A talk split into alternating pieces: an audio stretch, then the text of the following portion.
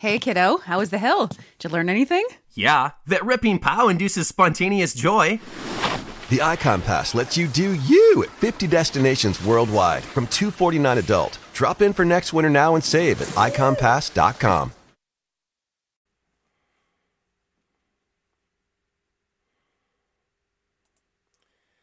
We praise the Lord, Pastor Michael Jakes, and welcome once again to the Line by Line podcast. We're here once again with a Bible study for your soul. We pray that all is well with you once again as we do open up the Word of God. Tonight we are continuing in our study in the book of Matthew. We are in Matthew chapter number 19. We're just about at the end of the chapter, but there are some very, very uh, interesting and powerful things that Jesus is about to speak here in these last uh, verses of chapter 19. And so we pray that you'll be able to stay with us for a little bit uh, as we do go into the Word of God one verse at a time, line by line. Amen. Uh, this is That's the Word Ministries, and we are ministry dedicated to the propagation and proclamation of the Word of God. We do preach and teach the message of the cross uh, that is embedded within all that we do, all that we teach here. Uh, and we pray that you will help to share this message simply uh, by uh, sharing out this page. If you're watching us on Facebook, share this out that others also may be blessed. Amen. We want to make sure as many people as possible are able to hear the life changing message of the gospel of Jesus Christ. Amen. And so we are going to get underway with the word of God, but first a word of prayer, and we'll do all of that right after this.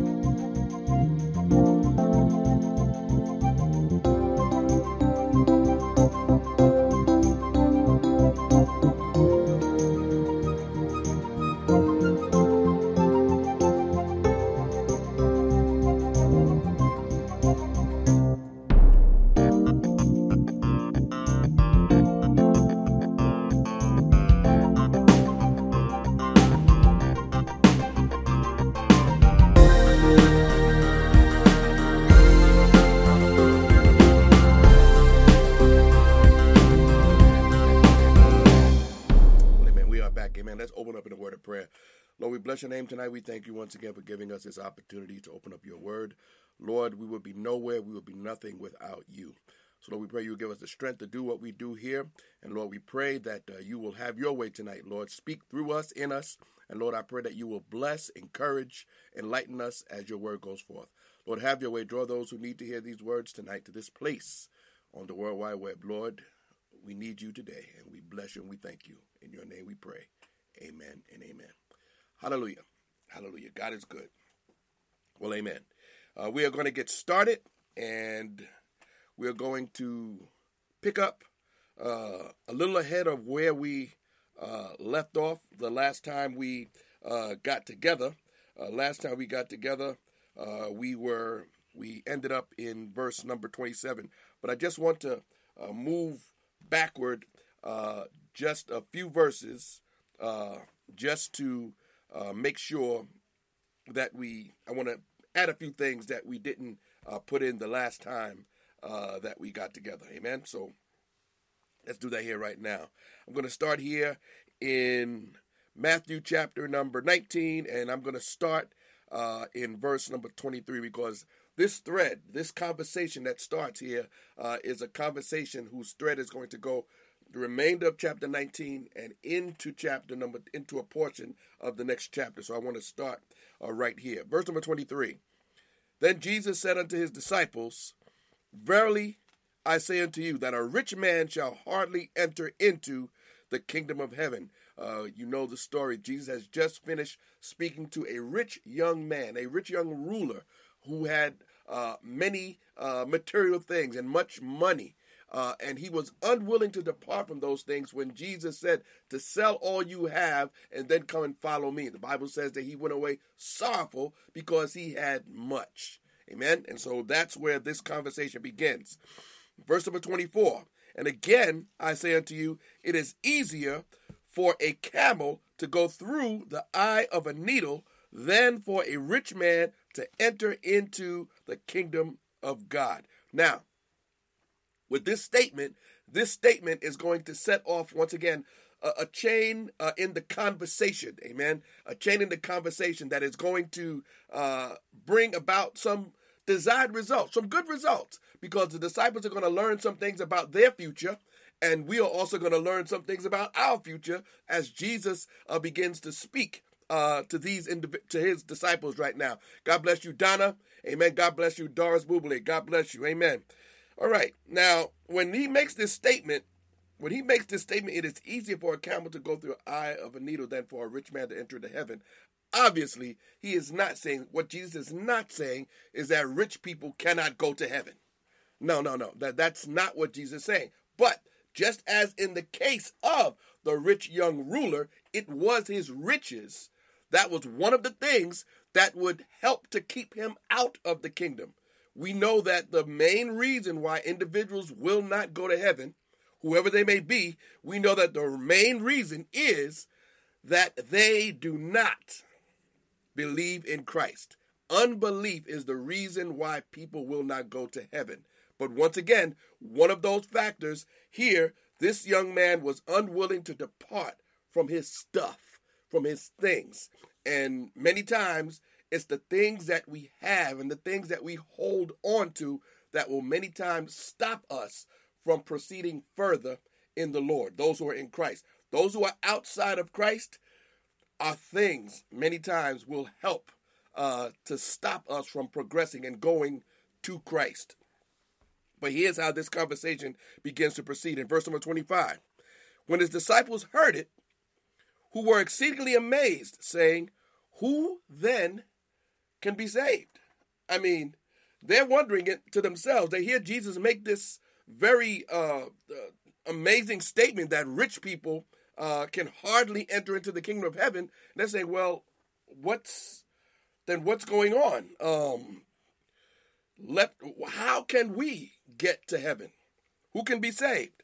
The fact is, the fact is that none of us, none of us will get to and have and will ever get to heaven based on our own merits, based on our own perceived goodness or righteousness. None of us will enter into the kingdom of heaven. None of us. Jesus makes this very plain when he says in verse number 26 But Jesus beheld them and said unto them, With men, this is impossible. With men, left to yourselves, once again, left to your own merits and your own goodness and your own perceived righteousness, it is not possible for you to enter into the kingdom of heaven. But with God, he says, all things are possible, and he, it is made possible by and through Jesus Christ. We all must come to Jesus. If we want to go to heaven, we have to come through Jesus Christ. Amen. And so that is very important. Who then can be saved? Those who trust in Jesus, those who believe in Jesus, amen, and receive them into our hearts, amen. Yes, Frank, not my own devices. Our own devices are going to fall short every single time. Your own devices cannot bring you closer to heaven. It, won't work. Amen. Not by works of righteousness with which we have done. What does it say in Ephesians chapter number 2, uh, verses 8 and 9?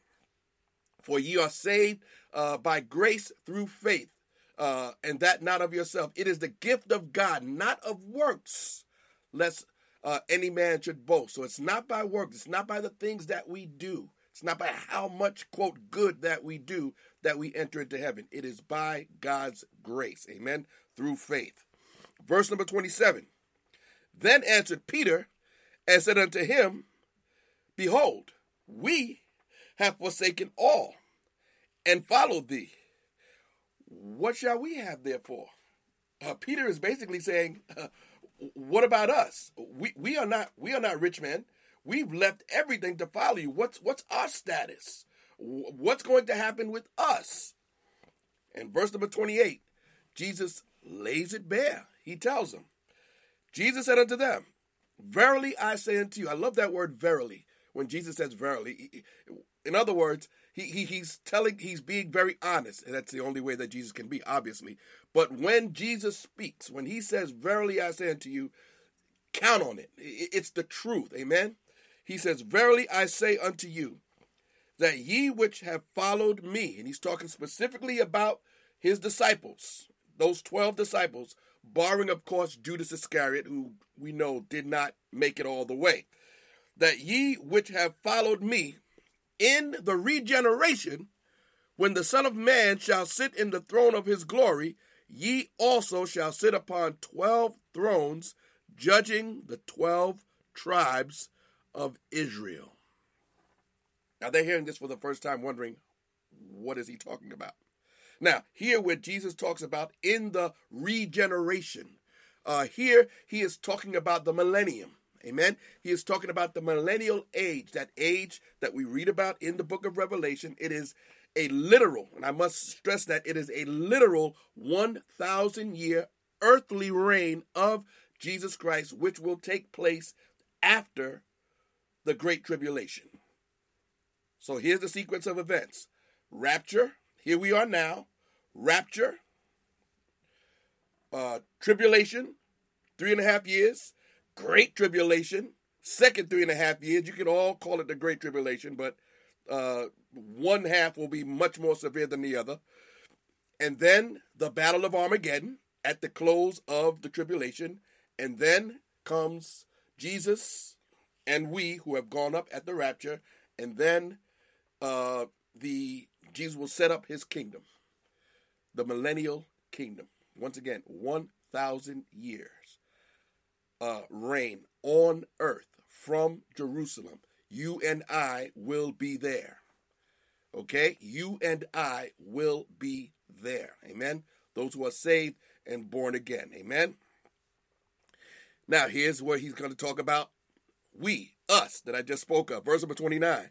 And everyone that hath forsaken houses, or brethren, or sisters, or father or mother or wife or children or lands for my name's sake shall receive an hundredfold and shall inherit eternal life.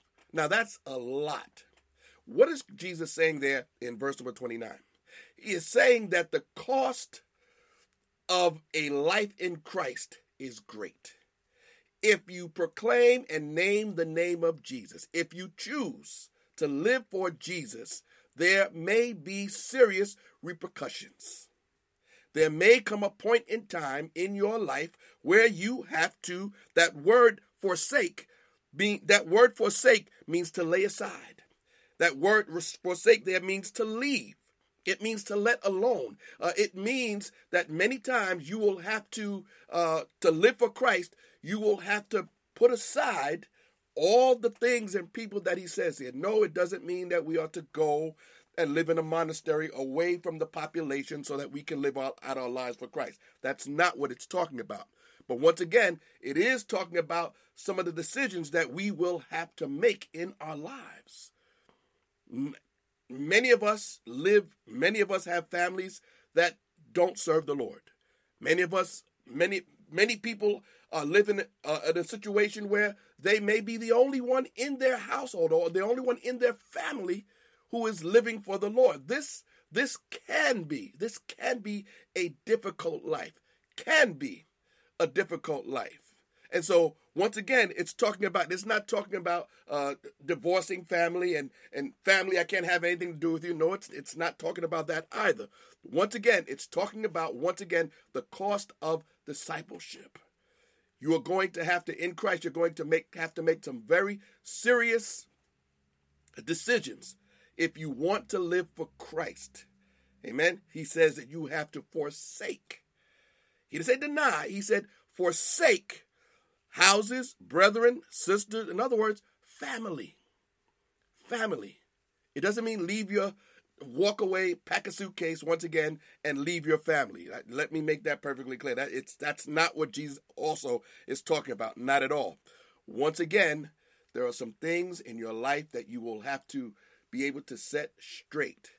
Christ is first. Christ is first. Amen.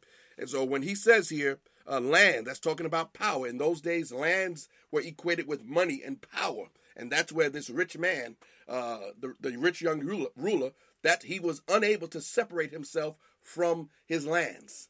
And that it was a was once again one of the ways that one of the things that kept him away from Christ. But here's what we receive in return. Listen, the things that we give up for Christ far what we receive in return far outweigh the things that we no longer want to be involved in. The things that no longer that no longer quote do it for us. The things that the things that have no more uh, meaning to us anymore. The things of the world that we have forsaken, the things that we let go it's nothing. What we get in return, he says, some receive a hundredfold, and and we shall also receive eternal life. What what else can we ask for? What else can we ask for? We have eternal life. If he never if Christ never does another thing for us, you know how the saying goes, he's done enough. He has done enough. We have Thanksgiving coming up here in the United States, and we know many people are going to be standing up and, and, and giving thanks. Uh, many unsaved people are going to stand up and they're going to acknowledge God in their own way. Listen, when we go around the table every Thanksgiving, every Thanksgiving we go around the table, everybody knows what I'm going to say every single year. Every single year. What are you thankful for? What are you thankful for? What are you thankful for? Everybody says family and, and, and a roof over my head and food on the table. All of that is absolutely 100% correct. But the thing that I thank God for the most when it comes around, I thank God for salvation. I'm saved. I'm set free. I'm going to heaven. That's what I am most thankful for. Most thankful for. I'm thankful for all those other things, but most thankful for my salvation. Amen. It is, as Frank said, it is the ultimate prize. Our salvation. That's the ultimate prize. Amen. And you may not receive what you believe you should receive here in this world. It may not be, you may not, quote, get paid until you get to heaven. And that's fine. That's fine. Amen. You are saved. You're saved. And that means everything. That means absolutely everything. Eternal life. Verse number 30. But many that are first, and this is going to lead into the next chapter and another parable that Jesus is going to tell. He says, But many that are first shall be last, and the last shall be first. What is that all about? What is he trying to say? He goes on. Let's go into chapter number 20, Matthew chapter number 20, starting in verse number 1. For the kingdom of heaven is like unto a man that is a householder, which went out early in the morning to hire laborers into his vineyard. He's looking for day laborers. And when he had agreed with the laborers for a penny, notice what it says. He had agreed with the laborers uh, for a penny a day or a denarius. He sent them into his vineyard. Okay, here's what you're going to get paid at the end of the day. You agree? You agree? This is it? Okay, let's go to work. He sends them out. Verse number three. And he went out about the third hour and saw others standing idle in the marketplace. Those who are standing idle in the marketplace represent those who are outside of Christ. They are outside of Christ. They're standing idle in the marketplace. They're just standing there. They're not doing anything. Verse number four. And he said unto them, Go ye also into the vineyard, and whatsoever is right. He doesn't tell them a penny. He doesn't tell them how much. He says, Whatsoever is right, I will give you. And they went their way. He, he's promising fairness.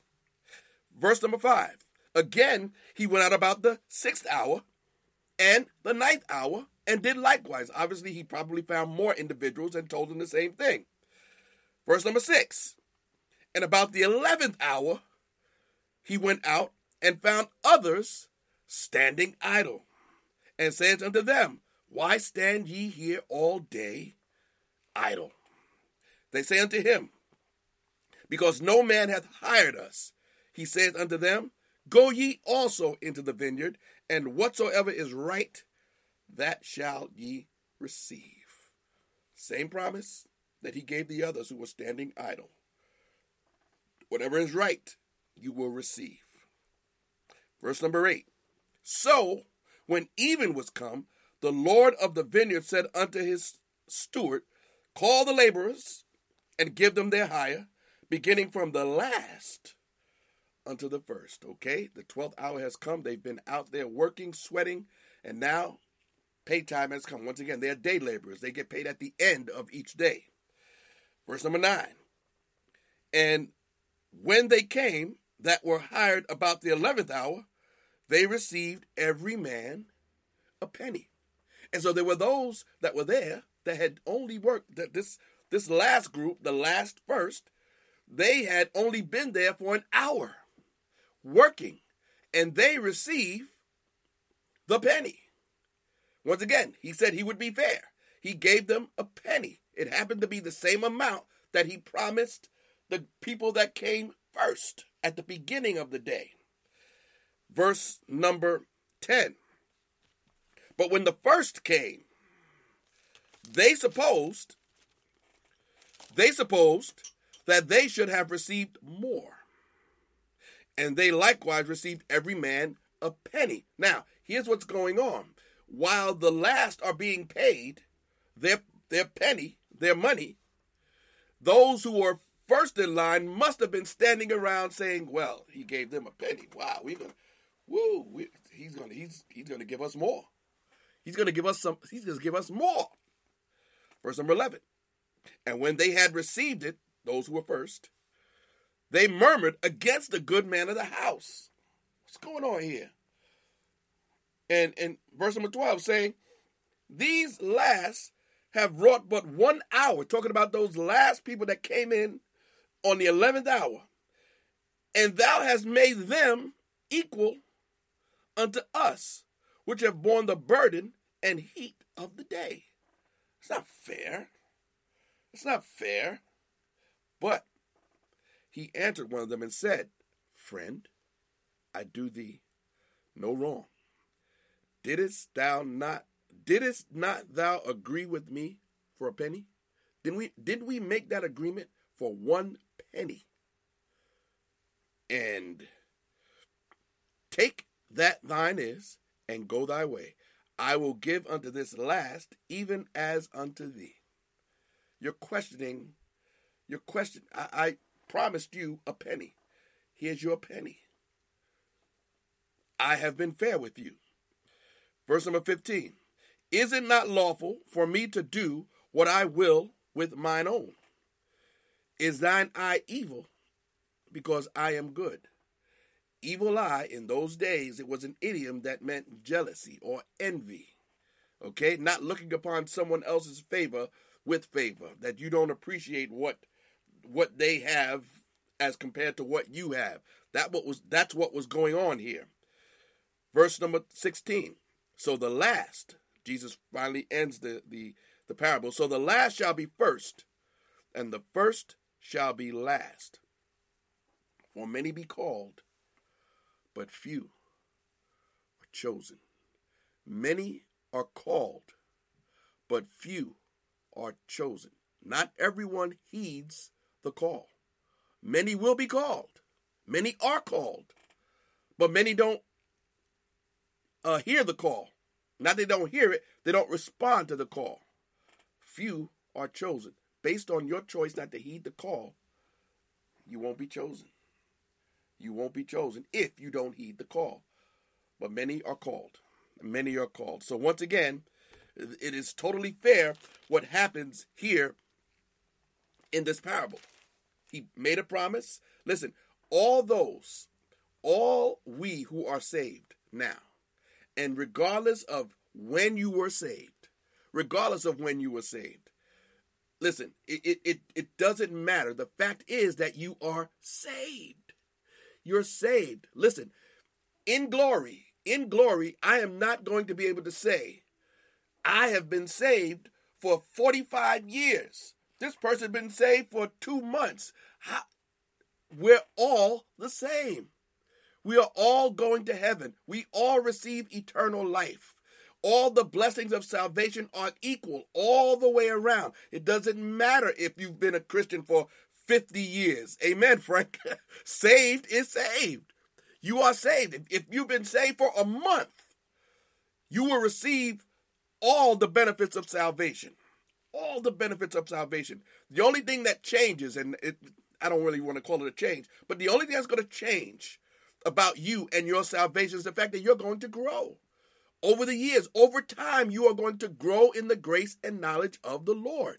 But you are sanctified. You have been justified. And you are not more saved now than you were when you first got saved. As I, I mentioned, I made a, a little mention of my own salvation of something somewhere along the lines of 45 years or so. What does that mean? What what does that mean? It means a lot without meaning anything. It means a lot, but it means that God has kept me. It means that God is good, that God is gracious and kind, that I'm here. But it it doesn't it doesn't stand up against someone who's been saved for a few years. I've seen people saved for a few years in my in my existence. I've seen people saved for a few years grow in the grace and knowledge of the Lord uh, at a greater pace than those who've been saved for years and years and years. You see, so once again, amount of time, it says something, but what does it say? It, it means a lot, but in those in the time that you're saved, you have to grow. You need to grow in the grace and knowledge of the Lord. Amen. And so that is what is most important. Nobody's going to be able to say, I've been saved longer than you. And, and so my reward is going to be greater than yours. No, there are going to be some surprises. There are going to be some surprises in heaven. And we will not look at somebody out of the corner of our eyes when we get to heaven. It's all going to be glorious all the way around. You get you will get what you get, I will get what I get, and we will all be happy. Why? Because we are in heaven. We have been saved. We everything is going to be as perfect as perfect can be in heaven. And and even that thought we cannot understand, but everything will be fine. Everything will be fine. Amen. Verse number 17. Matthew chapter 20 verse number 17. And Jesus going up to Jerusalem took the 12 disciples apart in the way and said unto them, Now Jesus is going to tell them now for the fifth time. This is the fifth time here in the book of Matthew that Jesus is about to te- is telling them what is about to happen. They are on their way to Jerusalem. He's been trying to tell them all along the way what's going to happen. And each time he tells them a little bit more.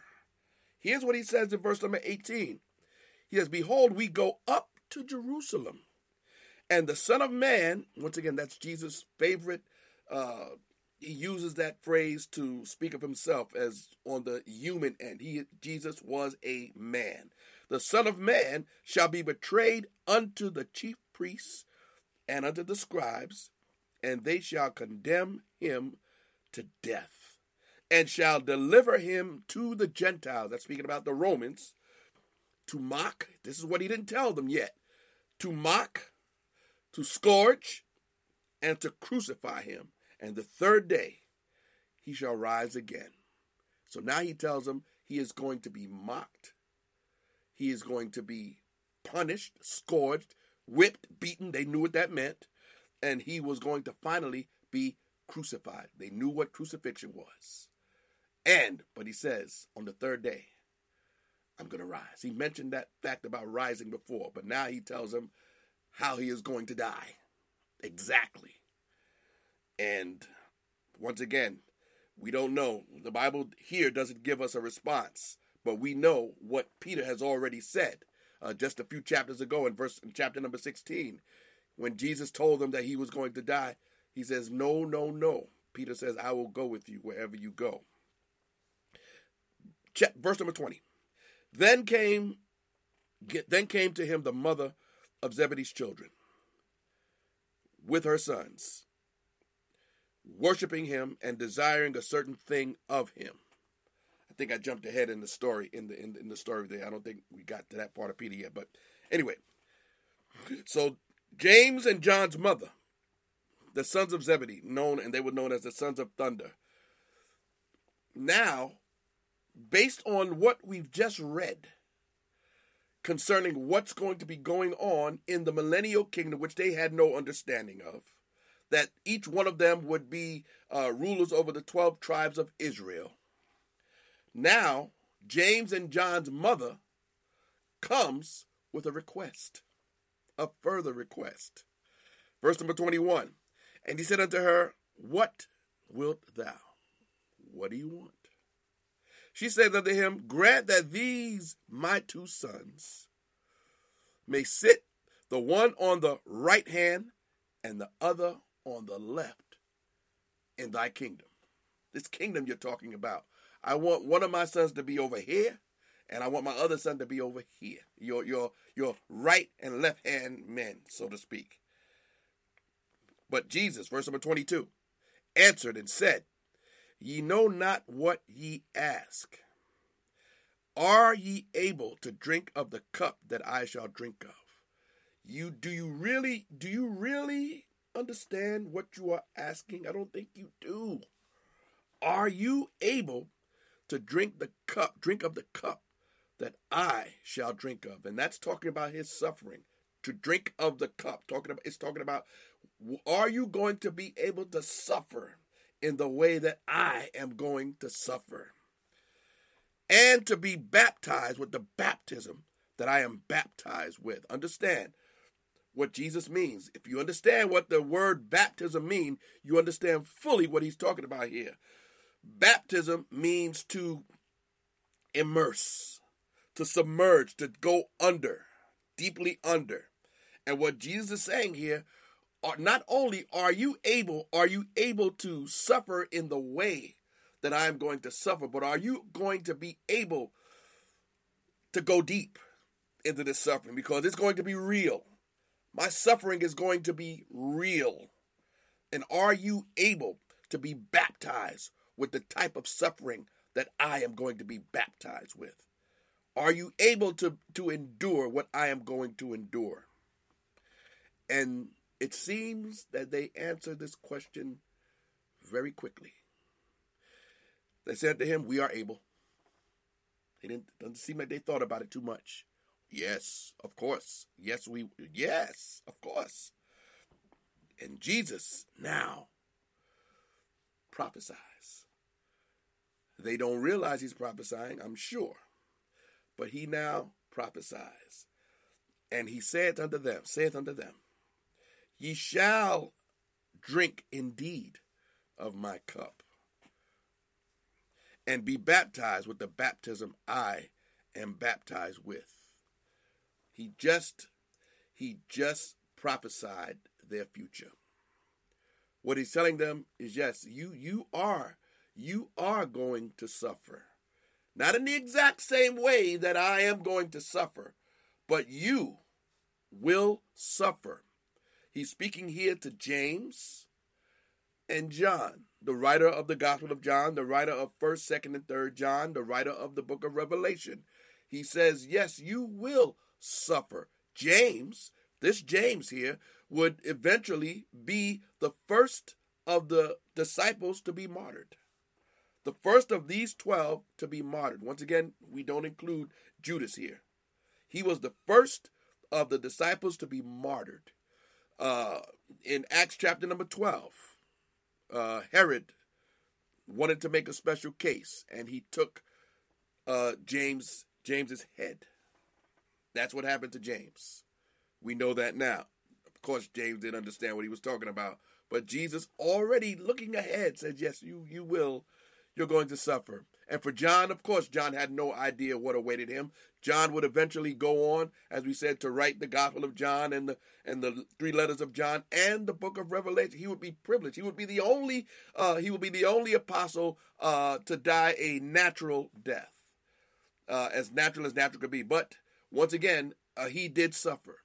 He yet did suffer. All of the disciples did suffer. If all of the disciples came to Jesus and, and asked this question, Jesus could have told each one of them that, yes, each one of you uh, will live uh, long enough to, to die as a martyr. Amen. Uh, tradition tells us that uh, they all did. Of course, once again, except John the Baptist didn't, didn't wasn't killed, even though he he he went through some things. Amen. Verse number twenty three, and he says unto them, Ye shall drink indeed of my cup and be baptized with the baptism that I'm baptized with, but to sit on my right hand and on my left is not mine to give, but it shall be given to them for whom it is prepared of my Father. Once again, Christ's humanness. He defers to the Father. He does that. Jesus does that many times. He defers to the Father. He is the Son of Man, so he defers to his Father, saying, "This is a, this is a, a decision uh, that can only be made uh, by my Father, uh, which is in heaven." Amen. And when the ten heard it, verse number twenty-four, when the ten heard it, they were moved with indignation against the two brothers. In other words, they they were uh, they were uh, not so much offended, uh, but they were displeased. They didn't appreciate uh, the disciples, these James and John, seemingly trying to get uh, uh, get rise up above them. He's already told us that we're going to be part of His kingdom uh, and sit on 12 thrones. And now you're now you're asking you want to sit on his left and on his right. And and they they took that as a personal slight. They didn't they didn't appreciate that but jesus called them unto him and said you know that the princes of the gentiles exercise dominion over them and they and they that are great exercise authority among them once again he's talking about leadership he's talking about leadership and the fact that how leadership works in the world. The one who has the, the one who is the strongest is the one who leads, and then they lord over uh, individuals with that powerful leadership. Uh, but it shall not be so among you. That's not how the kingdom of God operates. Amen. The strongest lead. That that's not quite how it works. But it shall not be so among you. But whosoever will be great among you, let him be your minister. In other words, be a servant. If you want to be great in God's kingdom, learn to be the servant of all. Okay, leadership is leadership is is is a powerful aspect uh, in the kingdom, and we must understand that just because you have might and power and strength uh, and position, it does not make you one that should lord uh, lord your quote power over others. That is not how the kingdom works. In the kingdom, if you want to be great, you must learn to serve, not to be the boss of everyone. That's not what it's all about. Learn to serve. That's how we lead in the kingdom of God. And whosoever, verse number 27, and whosoever will be chief among you, uh, let him be your servant. Servant. Once again, we are not to pattern the world, the, the, the church rather, should not pattern its leadership after the world. There are too many things that the church takes from the world and tries to bring it into the church and, and different things and styles and, and different things that we bring into the body that should be left outside the body. We don't once again, we don't operate under under how the world operates. We serve. That that's what makes an individual great in the kingdom. Not wisdom, power, stature, all those play a part, but it's service. If you want to be great, learn to be the servant of all. Even as the Son of Man, verse number 28, even as the Son of Man came not to be ministered unto. He didn't come to have people do for him. He's Jesus. You don't see Jesus saying, Hey, come here, do this for me. Hey, I need you. Come. You don't see Jesus doing things like that. No. Jesus was a servant. He was a servant, even as the Son of Man came not to be ministered unto, but to minister and to give his life as a ransom for many. He paid the ultimate price. He gave his life. He sacrificed his life for others. Greater love hath no man than this, that a man laid down his life for his friends. That's leadership. That's servanthood. He gave up everything for everyone else. Amen. And that's powerful. He gave his life as a ransom for many, for all those who would call upon his name. Verse number 29. And as they departed from Jericho, a great multitude followed him. And behold, two blind men sitting by the wayside, when they heard that Jesus passed by, cried out, saying, Have mercy on us, O Lord, thou son of David. In other places, I believe it's in the book of Mark, we read about one man and how, how this is simply explained. Uh, once again, Mark wrote Mark, Matthew wrote Matthew. Uh, Mark got his uh, Mark got his information from someone the one who seemed to be the the one who was uh, the most dominant is the one that is spoken about in the book of Mark. Amen. Um, and so it's one of those quote Bible difficulties that people come up with that say that the two stories uh, that the two stories contradict one another. Amen. But they do not. They complement one another. Verse number 31. And the multitude rebuked them because they should hold their peace. But they cried the more, saying, Have mercy on us, Lord, thou son of David. We know this from Mark. It's uh, Bartimaeus was the one who was crying out, Lord, have mercy, have mercy. And he cried louder and louder and louder. And Jesus stood still. He stood still and called them and said, What will ye that I shall do unto you? What do you desire? They say unto him, Lord, that our eyes may be opened. So Jesus had compassion on them, touched their eyes, and immediately their eyes received sight, and they followed him. Now, notice, if you'll notice the contrast between uh, the story of the ten lepers, if I can bring that up very quickly, the ten lepers, uh, he he healed them, sent them on their way, and as, as they went, he told them to go see the priest. And as they went, they were healed. And we know that only one came back. Here it says that these two men received their sight and they followed him. They, they immediately, I want Jesus. I, look what he did for me. And it, it, it talks about us also. How once we were blind, but now we can see. And now all we want to do is to follow him. I fo- I want to follow him.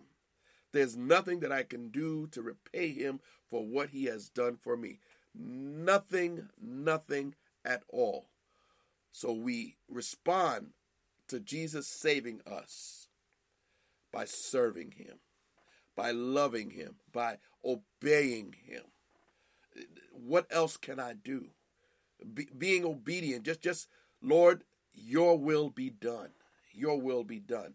Because it's the it's the least, and, and it's the least that we can do, is to honor Him by obeying Him, following Him. Lord, I just want to follow You. Amen. And that is so very important. And it goes back to verse number 32. If you want to get Jesus' attention, if you want to get Jesus' attention, don't give up. Don't give up. The crowd told Bartimaeus, told these two men, shh, quiet, quiet. And they cried more. If you listen to the voices of the people around you telling you to stop, to stop crying out, he's not listening. What are you doing? If you listen to the voices around you, they can stifle you. They can frustrate you and they can silence you if you listen to the voices around you. That is why you must not listen to the voices around you. Amen. And that is why you must live your life on this particular rule do what the devil hates. You've heard me say that before. Do what the devil hates. Devil doesn't want you to cry out to the Lord all the more. That means that's something you're supposed to do. Whatever the devil does not want is exactly what you ought to be doing. Amen. And so if you want to get the Lord to stand still, don't give up. Don't give up. Don't stop crying out. Don't stop calling upon his name. Don't stop. Persevere. Go through. He's here and he will listen.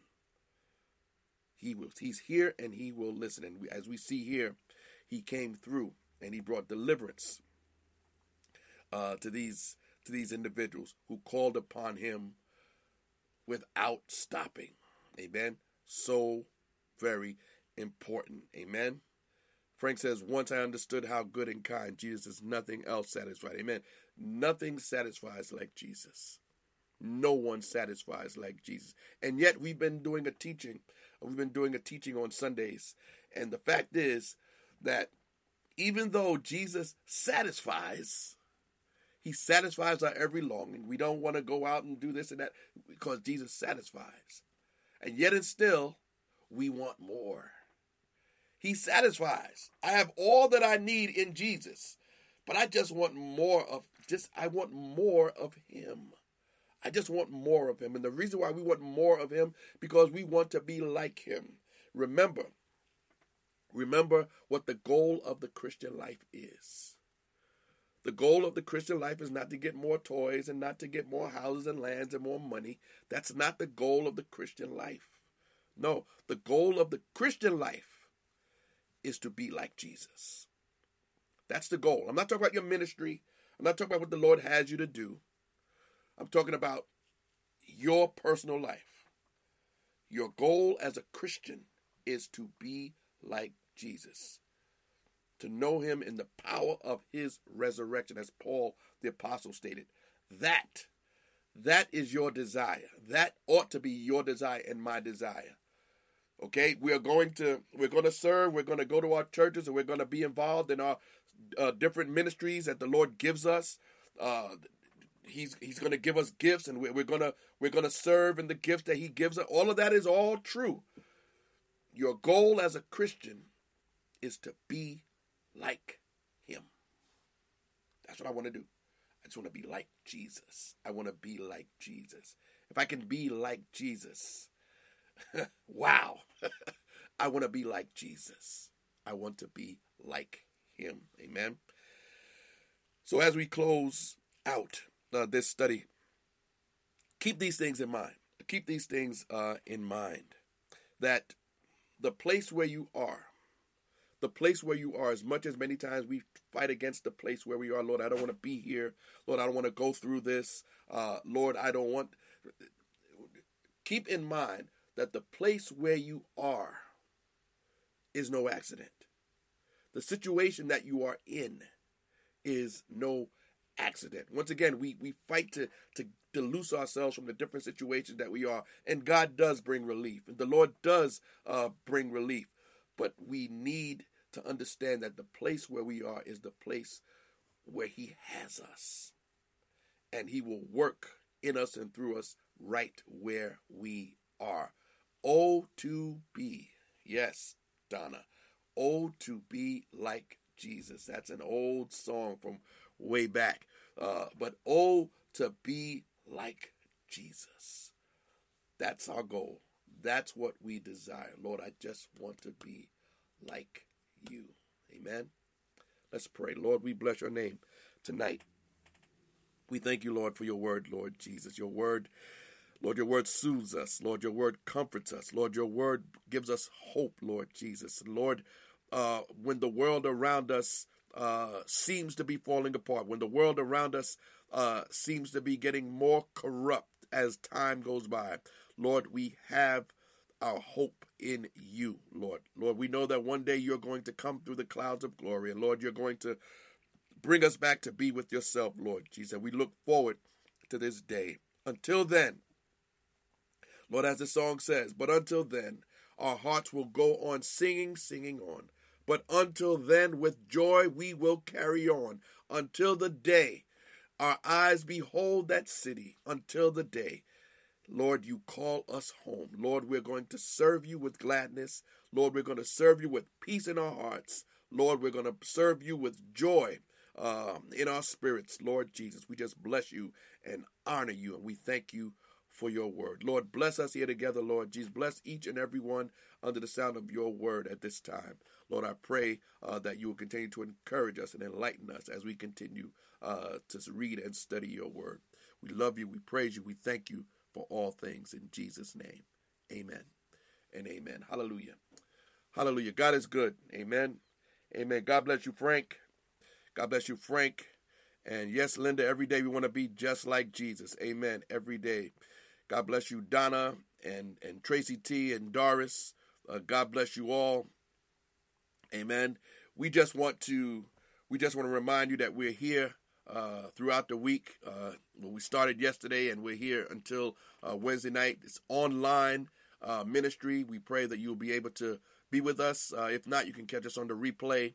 Um, we do what we do because we believe that the Lord has given us a mandate to do so uh, and we will continue to do so as long as the Lord uh, desires us to do so. Amen. And uh, we pray that you'll continue to support us through your prayers uh, and support us just by sharing out of this page. If you happen to be watching over Facebook, if you're watching on YouTube, uh, just tell someone about uh, this little ministry. I call it a little ministry because it is a little ministry. Let me be honest. But here's here's the truth. Here's the truth. As, as small as this ministry is, uh, what we teach and what we believe is not small. Amen. So it matters not the size of the ministry. What matters is what's what goes forth from the ministry. That's why none of us can say that what we do for the Lord means nothing. What you do for the Lord means everything, no matter what it is that you do if you pick up papers off the floor of your church, if you mop the toilets, uh, mop the bathroom, and, and clean the toilets of your church, you are, if that's what the Lord has called you to do, you are doing a great work. Amen. Do not minimize what you do for the Lord. Amen. So we honor him and we bless him and, and we thank him for all uh, that he is doing. Amen. Uh, we like to invite you to join us uh, throughout the week. Amen. We'll be here uh, tomorrow night uh, with a brand uh, new hot topic. Tomorrow night, uh, we'll be talking about I shall yet praise him. I shall yet praise him. In other words, how can depression be defeated biblically? I'm going to be talking about it once again, this thing called depression that comes upon many during this time of the year, what we what traditionally is known as the holiday season. Uh, we're going to be talking about uh, depression and what depression does, uh, but how biblically we can destroy, defeat, and demolish depression biblically. And and I stress that biblically. We're going to talk about that and talk about a few little pluses and keys uh, that we need to keep in mind uh, when or when and if depression uh, rolls around. So join us tomorrow night at 8 o'clock if you can. Amen. On Wednesday night, uh, Wednesday night on the Cutting It Right uh, Bible study. That is the the first principles of the Christian life. Uh, we'll be continuing uh, our study on uh, uh, repentance, repentance, and confession. Amen confession and repentance. That's what we'll be talking about. We're continuing. We'll pick up our discussion. We'll focus a little bit more on repentance. We we we were talking a lot about confession uh, and the difference between the two last time, but we're going to focus uh, mainly on repentance. That's coming up on this uh, Wednesday night at eight o'clock. Hope you can join us at eight o'clock p.m. Amen. Also, don't forget our book is still available on Amazon.com, Churchified or Sanctified. Once again, it's talking about the exploring the differences, or rather the dangers of religion uh, and the glory of relationship. Amen. So once again, that is available on Amazon.com. And you can find all of our podcasts available on these podcast platforms. Spreaker.com is our main, main podcast platform. Uh, people do listen in from across the United States and around the world, and we thank the Lord for them. Amen. Shout out to you all over on Spreaker.com. Amen. Uh, we've also branched out a little bit on Instagram, and, and welcome to all of those who may be watching us uh, over Instagram. Amen. Uh, and so, once again, it's been a good study. I pray that you've been blessed. I pray that you will take uh, take the word of the Lord and apply it to your heart and to your life, and um, it'll do all of us uh, some good to do that as we pursue our goal in this Christian life to be like Jesus. Join us here next Monday night as we go into chapter number 21 and start talking about the triumphal entry. Amen. Jesus is about to enter into his passion. Amen. So join us next week here on the Line by Line podcast. Until then, hopefully you can join us throughout the, this week. If not, we'll see you right back here next Monday night or whenever you can. God bless you. Have a good night. Take care. We'll see you.